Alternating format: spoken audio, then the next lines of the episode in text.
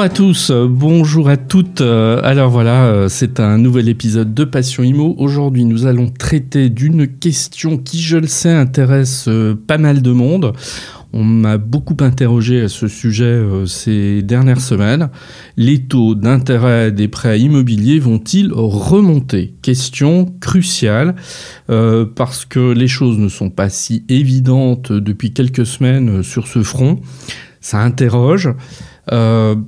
On a évidemment un certain nombre d'articles de presse qui se sont euh, penchés sur la question, pas toujours avec le recul nécessaire. Donc, euh, moi, je souhaiterais euh, un petit peu développer ça, voilà, mais avec une certaine objectivité et du recul. Il faut toujours en avoir sur, sur des questions de ce type. donc, je vais y répondre hein, très clairement sur cette question des taux d'intérêt, mais je vais y répondre aussi en mettant en avant ce que je sais et en mettant en évidence ce que je ne sais pas. Euh, parce que c'est important ça. Euh, trop souvent, on, a des avis absolument euh, péremptoires sur la question assurée, alors qu'il n'est pas toujours facile de, de, de l'être. Alors, on va aborder un certain nombre de points. Tout d'abord, je trouve intéressant de revenir euh, sur euh, la, question comment une banque, en fait, euh, elle applique des taux d'intérêt à ses clients. Ça nous permettra quand même de comprendre aussi un peu mieux ce qui se passe aujourd'hui. on regardera, on prendra du recul et on regardera ce qu'a été l'évolution des taux d'intérêt depuis 40 ans. Bah oui, ça fait longtemps, mais je trouve toujours intéressant de remonter quand même assez longtemps. On a rien pour comprendre ce qui se passe aussi aujourd'hui. Euh, on, verra le lien entre l'inflation et les taux d'intérêt, parce qu'on est complètement là-dedans. A priori, l'inflation remonte, et donc quelle influence sur les taux d'intérêt? Et ensuite, nous verrons ce qui se passe récemment, hein, ce qui s'est passé euh, ces derniers mois euh, concernant les taux d'intérêt, concernant l'inflation, et puis la suite, c'est-à-dire qu'est-ce qu'on peut imaginer en 2022, en 2023, en 2024 sur les taux d'intérêt?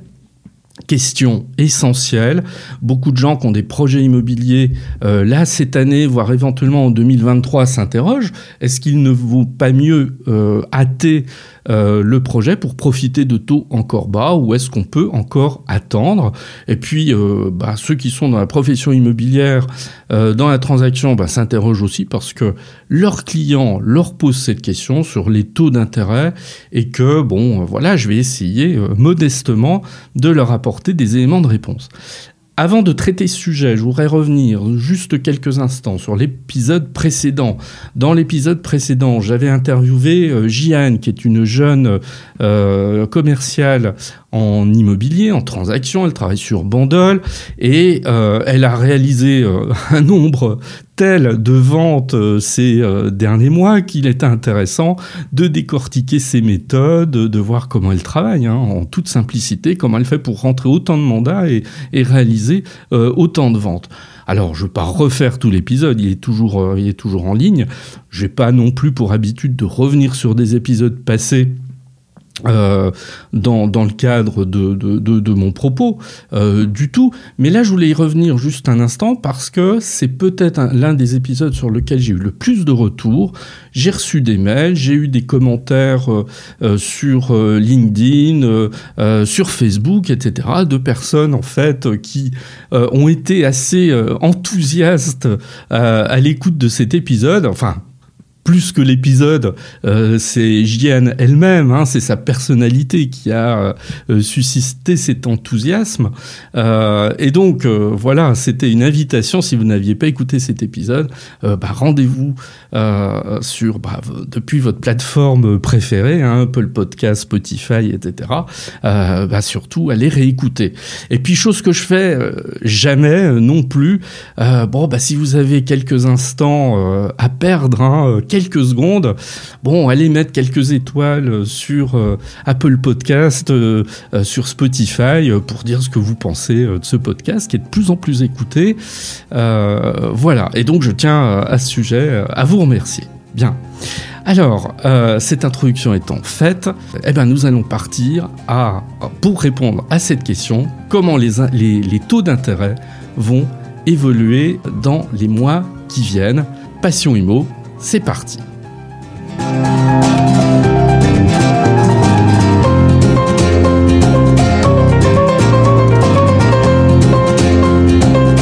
Les taux d'intérêt euh, vont-ils remonter?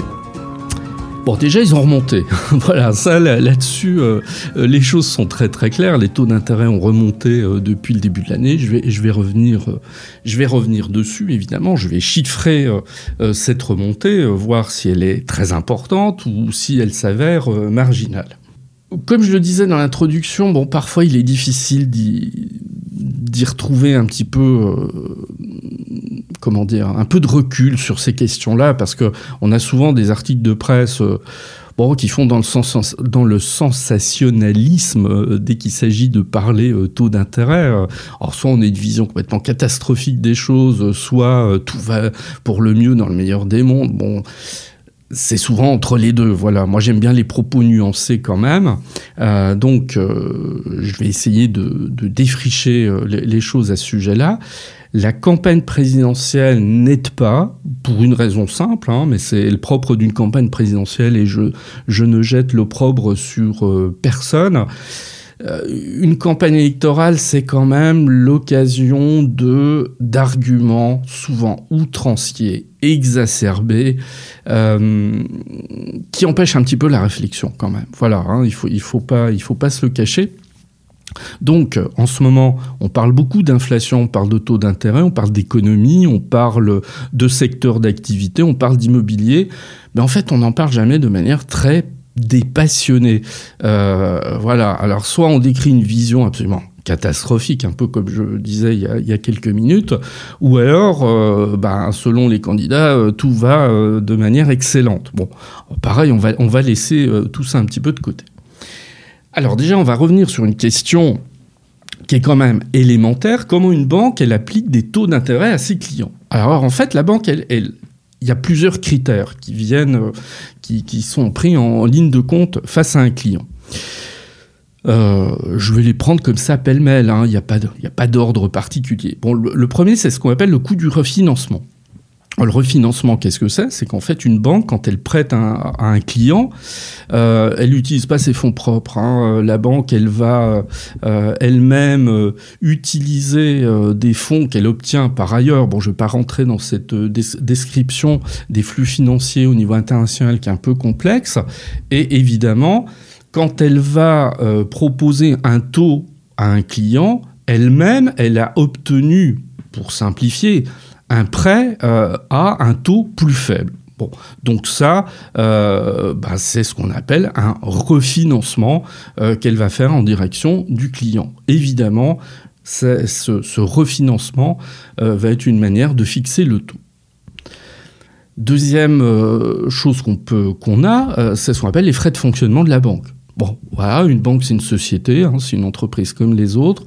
Évidemment, euh, elle a euh, euh, des coûts fixes, des coûts variables, etc. Elle a du personnel, elle a des locaux. Enfin bon, je ne vais pas décrire tout ce qui fait l'environnement d'une banque. Elle a des frais de fonctionnement. Ces frais de fonctionnement, évidemment, se répercutent à un moment ou un autre dans le taux d'intérêt qui va être proposé au client même si euh, cet élément reste assez faible.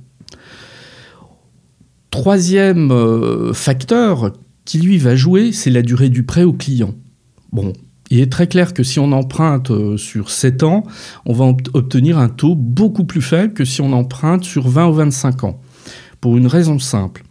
Ici, la, la, durée du crédit va être associée à une notion de risque. Une banque prend beaucoup plus de risques quand elle prête à un client sur une durée de 25 ans que si elle prête à un client sur une durée de 7 ans. Ça se comprend aisément.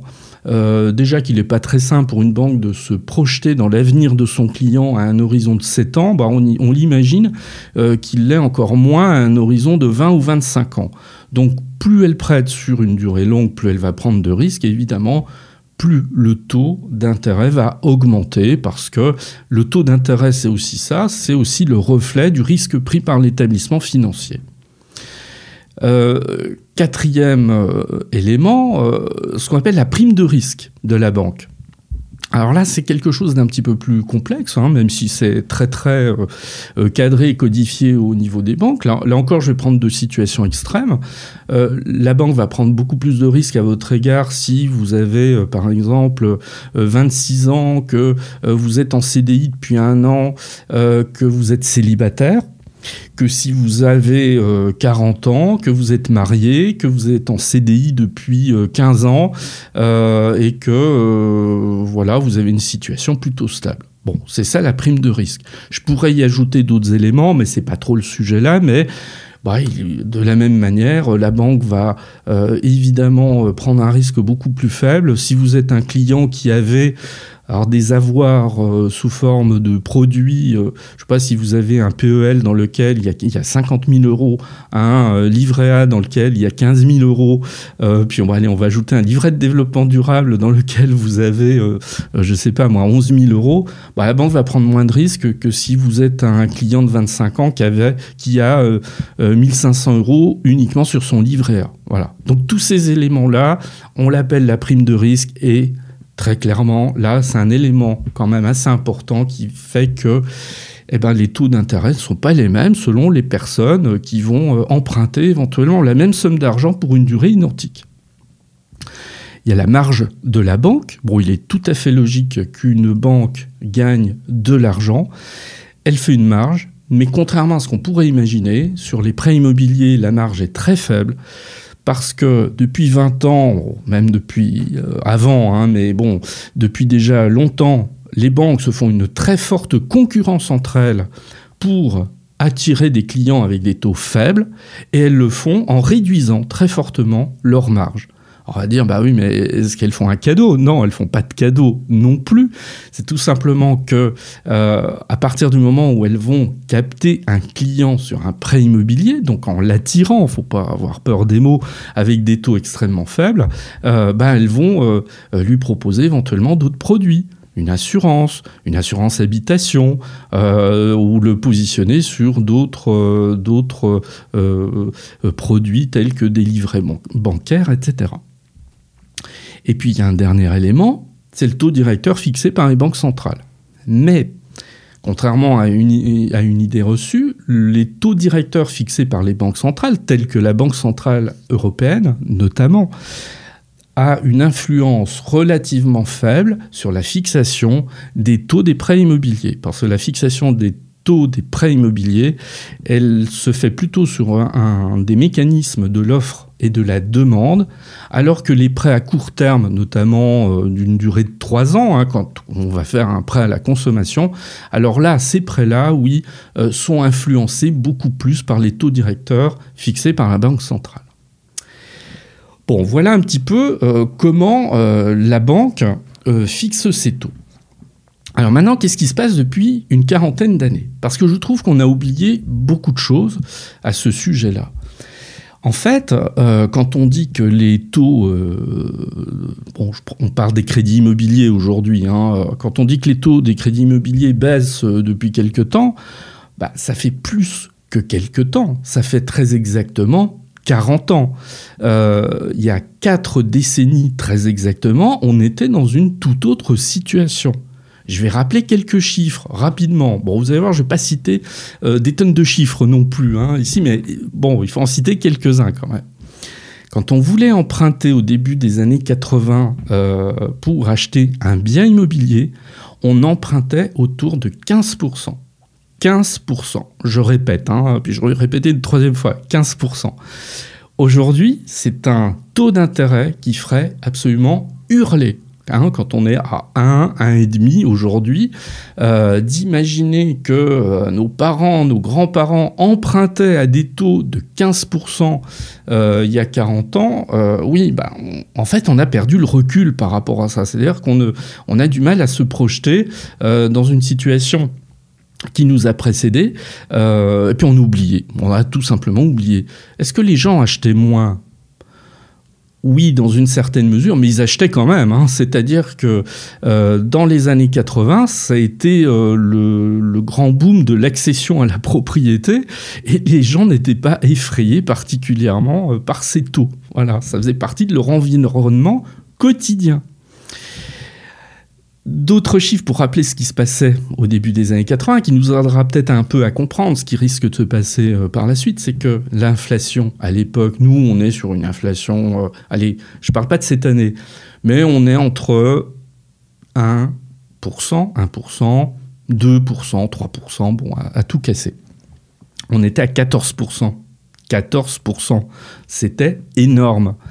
De la même manière, un livret A, le livret A qui, bon, rapporte pas grand-chose aujourd'hui, mais euh, au début des années 80, le livret A était rémunéré à 8,5%. C'est-à-dire que quand je plaçais euh, de l'argent sur mon livret A, il me rapportait 8,5% à l'année. On peut trouver ça exceptionnel. En fait, c'était dramatique. Pas dramatique disons que c'était plutôt néfaste parce que compte tenu d'une inflation très forte, euh, l'inflation était à 14%, votre livret A était rémunéré à 8,5%, en fait les épargnants s'en rendaient pas compte, mais l'inflation leur mangeait leur économie. Hein, euh, et ça, euh, ça par contre, c'était une donnée qui était assez intéressante. Quand on ouvrait un plan d'épargne logement à l'époque, il était rémunéré à 6,5%. Voilà, bon. Alors j'arrête là avec les chiffres, c'est juste pour dire qu'il y a 40 ans, on était dans une toute autre époque euh, et que euh, ben, avait des taux d'intérêt qui étaient très forts. Euh, c'est à partir des, années 82, 83, 84 que les taux d'intérêt ont commencé à baisser tranquillement, hein, parfois de manière un petit peu plus accélérée, mais euh, voilà, donc la situation que nous connaissons depuis quelques années, de taux d'intérêt plutôt faible quand on veut emprunter, elle date pas d'aujourd'hui, elle s'est inscrite quand même largement dans, le temps. Euh, parfois, il y a eu des légères remontées, effectivement, euh, mais souvent de circonstances, bon, et puis qui rapidement ont été contrebalancées par une suite de, de cette tendance générale au taux très bas. Petite parenthèse d'ailleurs, est-ce que c'est bien des taux bas? Bah oui, dans un sens, parce que ça permet aux ménages d'emprunter plus en remboursant moins, ça, je veux dire, personne va s'en plaindre. Euh, de la même manière, on sait très bien que le dynamisme de l'activité immobilière depuis plusieurs années, bon, depuis maintenant 7, euh, ans quasiment, 7-8 ans, il est dû très largement à ces taux très faibles. Évidemment, c'est un moteur hein, très fort de l'activité immobilière. Mais il faut nuancer parce que des taux très faibles, ça a deux effets néfastes. Euh, bon, il y, en a d'autres, mais là encore, pour résumer, le premier, c'est que euh, ça va inciter les ménages à s'endetter. Bah, évidemment, quand vous avez des taux très, très faibles, bah, vous avez plutôt tendance à emprunter que euh, de puiser dans votre épargne. Et deuxièmement, eh ben, les banques réduisent, dégagent des marges très faibles trop faible, diront certains. Alors on pourrait dire on s'en fout, c'est les banques, euh, elles ont de l'argent, etc. Ben non, euh, c'est un peu plus compliqué que ça parce que nous n'avons aucun intérêt les uns et les autres à avoir des banques trop fragilisées. Les banques, elles ont besoin de fonds propres notamment. Il faut qu'elles soient solides. Il faut qu'elles soient capables de résister quand il y a des coups durs. 2008, la crise de 2008 a bien montré que dans certaines circonstances, les banques n'avaient pas suffisamment de solidité pour résister à des situations de, euh, gros temps, voire de tempête. Alors maintenant, si on avance un petit peu plus dans ce raisonnement, on va euh, parler des taux d'intérêt, puis on va parler aussi de, de l'inflation. Si je prends la situation économique aujourd'hui, euh, il a échappé à personne que la situation économique, là, en, avril 2022, elle est plutôt incertaine. Elle n'est pas inquiétante. C'est-à-dire que voilà, là, il faut relativiser. Euh, n'oublions pas qu'on vient de passer deux ans de crise sanitaire qui aurait pu mettre l'économie complètement à plat. C'est pas le cas. L'économie, l'appareil productif euh, fonctionne. Voilà. Il n'y a pas eu de chômage de masse euh, provoqué par la crise sanitaire. Ah, évidemment, tout ça est contrebalancé par une très forte augmentation la, de la dette euh, pas que de la France, hein, de, tous les pays. C'est-à-dire qu'effectivement, on a contrebalancé euh, la, moindre activité économique pendant deux ans euh, par des aides qu'il a fallu financer par de l'endettement supplémentaire. Donc ça, évidemment, c'est pas très positif, hein, mais ça, c'est un, autre aspect hein, que je vais pas traiter ici. Donc on est dans une situation économique relativement bonne mais relativement, parce que euh, on sait qu'il y a des difficultés quand même. On sait notamment qu'il y a des difficultés d'approvisionnement très fortes. Ça, ça va provoquer de l'inflation, je vais y revenir ensuite. Euh, des difficultés d'approvisionnement euh, sur un certain nombre de biens, pas tous, mais quand même sur pas mal de, de biens. Et puis, on a aussi la guerre en Ukraine. Alors, cette guerre en Ukraine très récente, mais qui, on le voit bien, provoque des remous euh, quand même sur le plan économique et dont euh, on peut penser qu'on euh, n'a pas tout vu à ce niveau-là hein, et que les effets les plus néfastes, on risque de les ressentir dans quelques mois.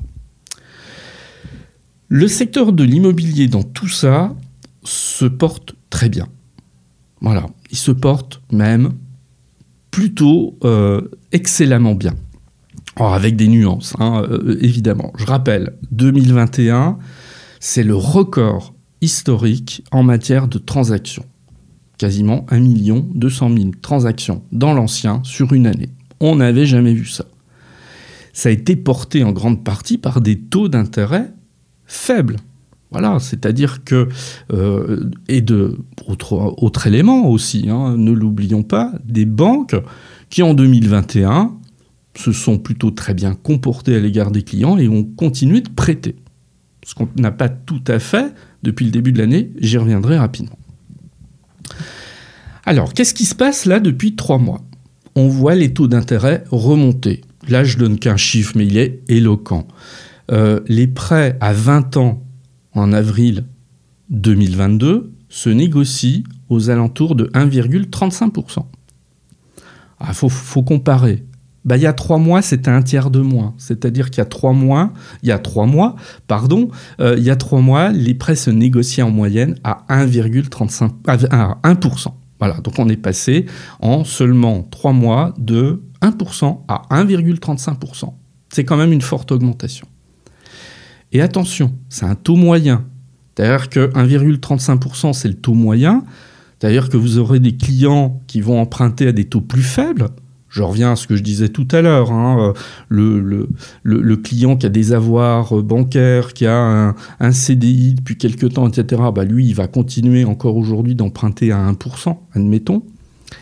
Et on voit apparaître depuis quelques semaines, depuis quelques mois, des clients, évidemment moins bien dotés que ceux que je viens de décrire, à qui, eux, on va proposer des prêts plutôt de 2%. Et là, on voit un phénomène qu'on n'avait pas ces dernières années. 2%, euh, 2, 2,2, c'est des taux euh, assez inhabituels. Donc, il y a une remontée, elle est indéniable. Maintenant, la question, c'est, cette remontée, oui, mais jusqu'à quand? Alors, c'est là que je vais faire un lien avec l'inflation. Euh, l'inflation, elle repart à la hausse aussi depuis quelques mois. Alors là, c'est pareil, je vais essayer d'être très précis. Inflation, il est difficile là, en l'état actuel des choses, de parler d'inflation. Pourquoi? Parce que l'inflation, on parle d'inflation sur le plan économique quand on a une hausse des prix qui s'étend à l'ensemble des secteurs d'activité, sans exclusive. Et en fait, on n'est pas là-dedans, c'est beaucoup plus nuancé. Alors évidemment, il y a des secteurs dans lesquels la hausse des prix a été très forte. Bon, l'énergie, ça on s'en rend tous compte. euh, c'est 30% d'augmentation sur un an, l'énergie. Mais à l'inverse, vous avez des pans entiers de l'économie, je pense notamment à tout, ce qui est activité de service, et l'activité de service, elle est quand même fondamentale euh, dans un pays euh, tel que le nôtre, mais tous les pays européens de manière générale. Dans l'activité de service, la hausse des prix est extrêmement faible, voire inexistante. Bien sûr, il y a des secteurs comme l'alimentation, il y a des secteurs comme les matières premières qui, eux, connaissent des, envolées de prix assez importantes. Donc, il est trop tôt aujourd'hui pour parler d'un retour durable de l'inflation. Ah, on verra, hein, peut-être que dans quelques mois, euh, ce sera le cas. Pour l'instant, c'est des hausses très fortes qui posent d'énormes problèmes, hein, évidemment, mais ce sont des hausses qui restent circonscrites dans un certain nombre de secteurs. Pourtant, elle est réelle, hein, cette hausse. Parce que si on raisonne, là encore, sur une hausse des prix moyenne, l'année dernière, en 2021, on a enregistré une hausse des prix en France de 1,6%. Ce qui est faible, hein. on, était vraiment l'année dernière dans euh, cette situation que l'on connaît depuis déjà euh, pas mal d'années. En mars 2022, si on regardait l'inflation des 12 derniers mois, on avait bondi à 4,5%, trois fois plus. Donc je ne peux pas dire non plus que cette inflation, c'est une vue de l'esprit. C'est pas une vue de l'esprit. Et encore en France, on peut s'estimer heureux. Je vais citer notamment les Pays-Bas. Les Pays-Bas, au cours de ces 12 derniers mois, la hausse des prix a été de 12%, ce qui est absolument considérable et là qui leur pose d'autres problèmes.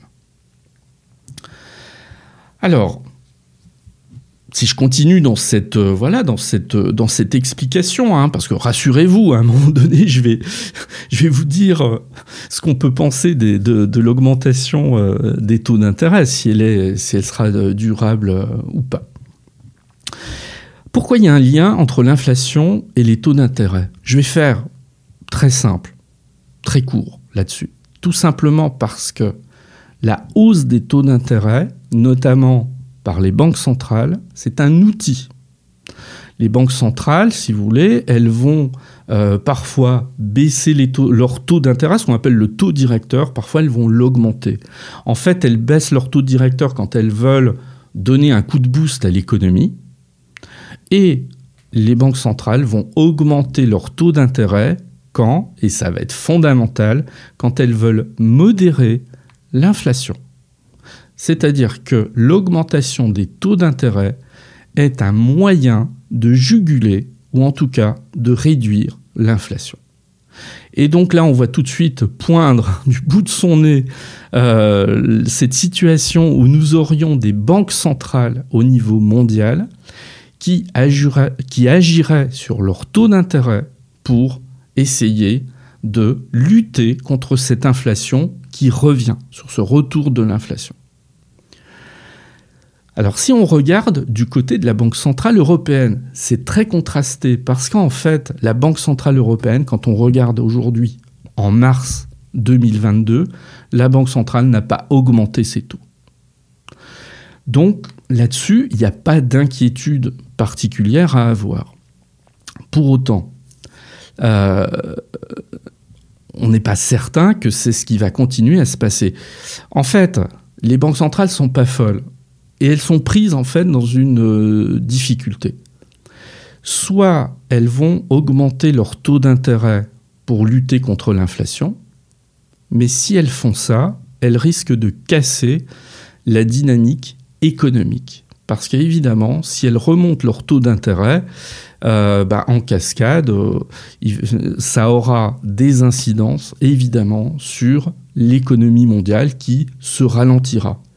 Et en ce moment, nous ne sommes pas dans une situation où on peut se permettre de réduire euh, l'activité économique. Et donc l'exercice est extrêmement difficile actuellement pour les banques centrales.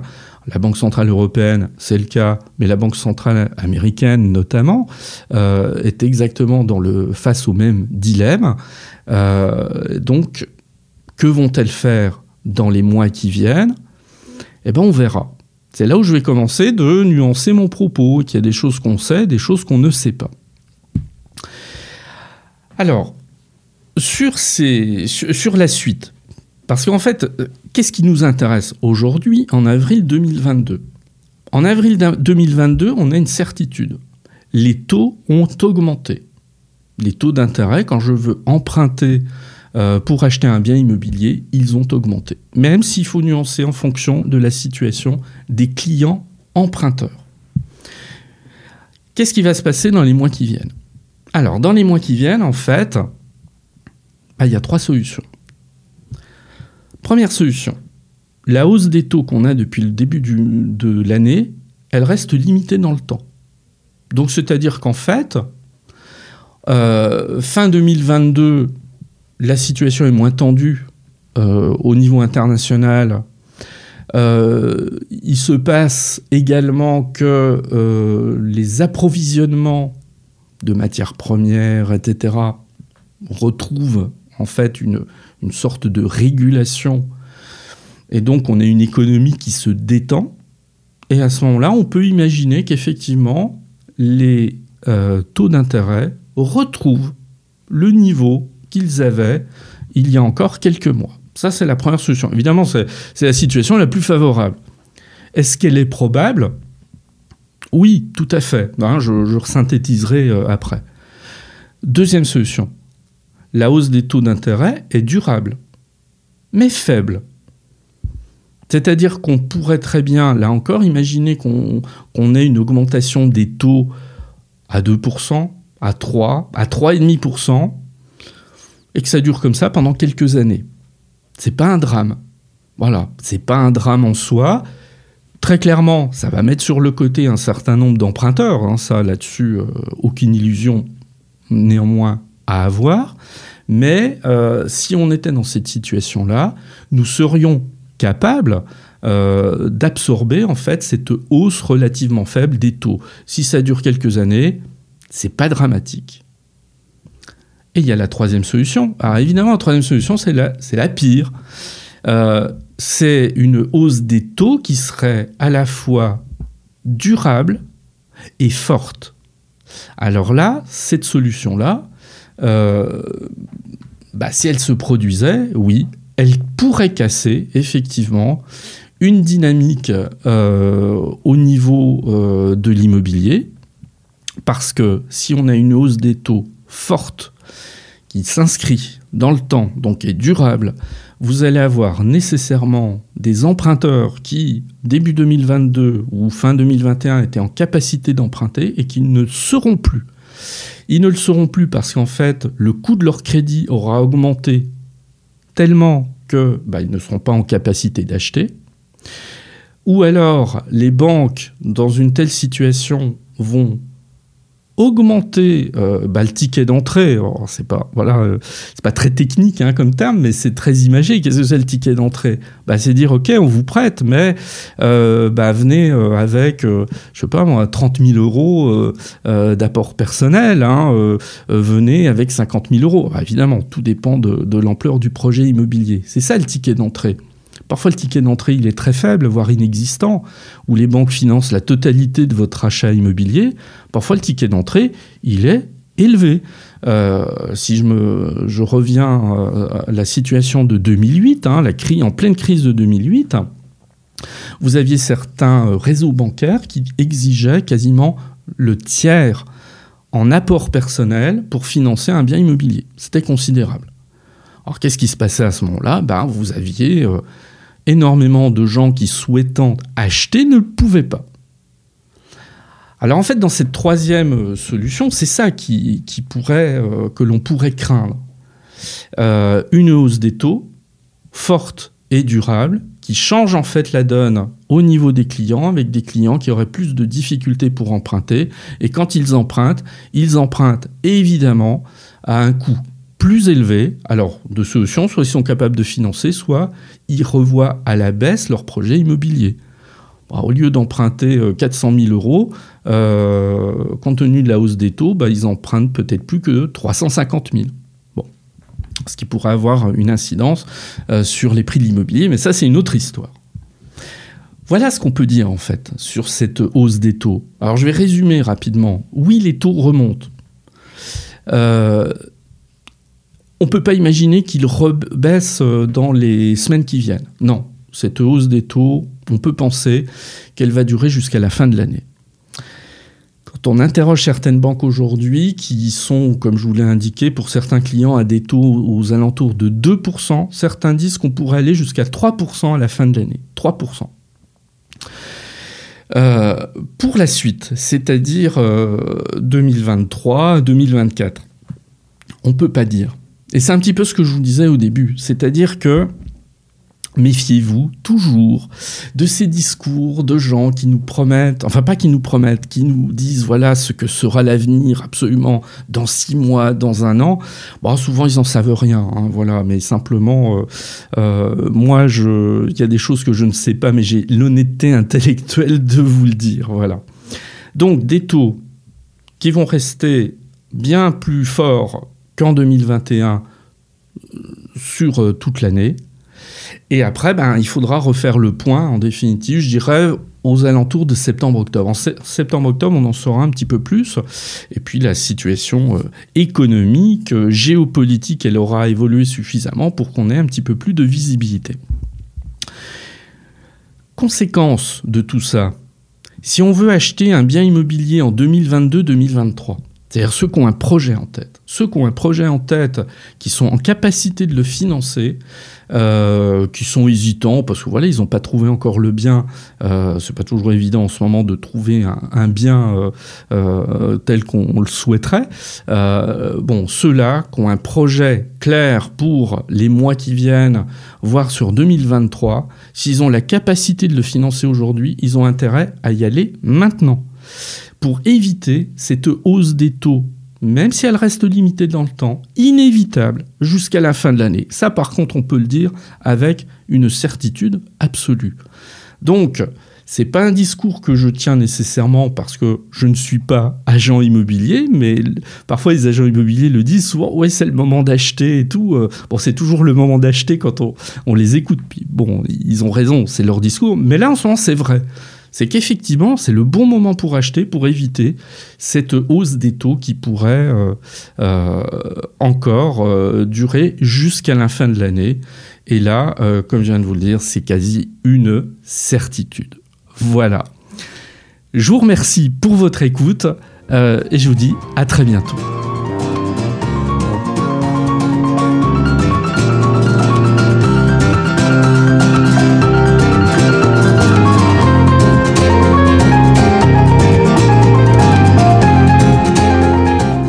Merci de m'avoir écouté. Vous pouvez me retrouver sur mon site internet www.nicolier.org. Il est possible aussi de me suivre ou de me contacter sur LinkedIn, Eric Nicolier tout attaché. Et puis vous pouvez aussi me soutenir en vous abonnant à Passion Imo sur Apple Podcasts, mais aussi sur les principales plateformes de podcast. Je vous dis à très bientôt.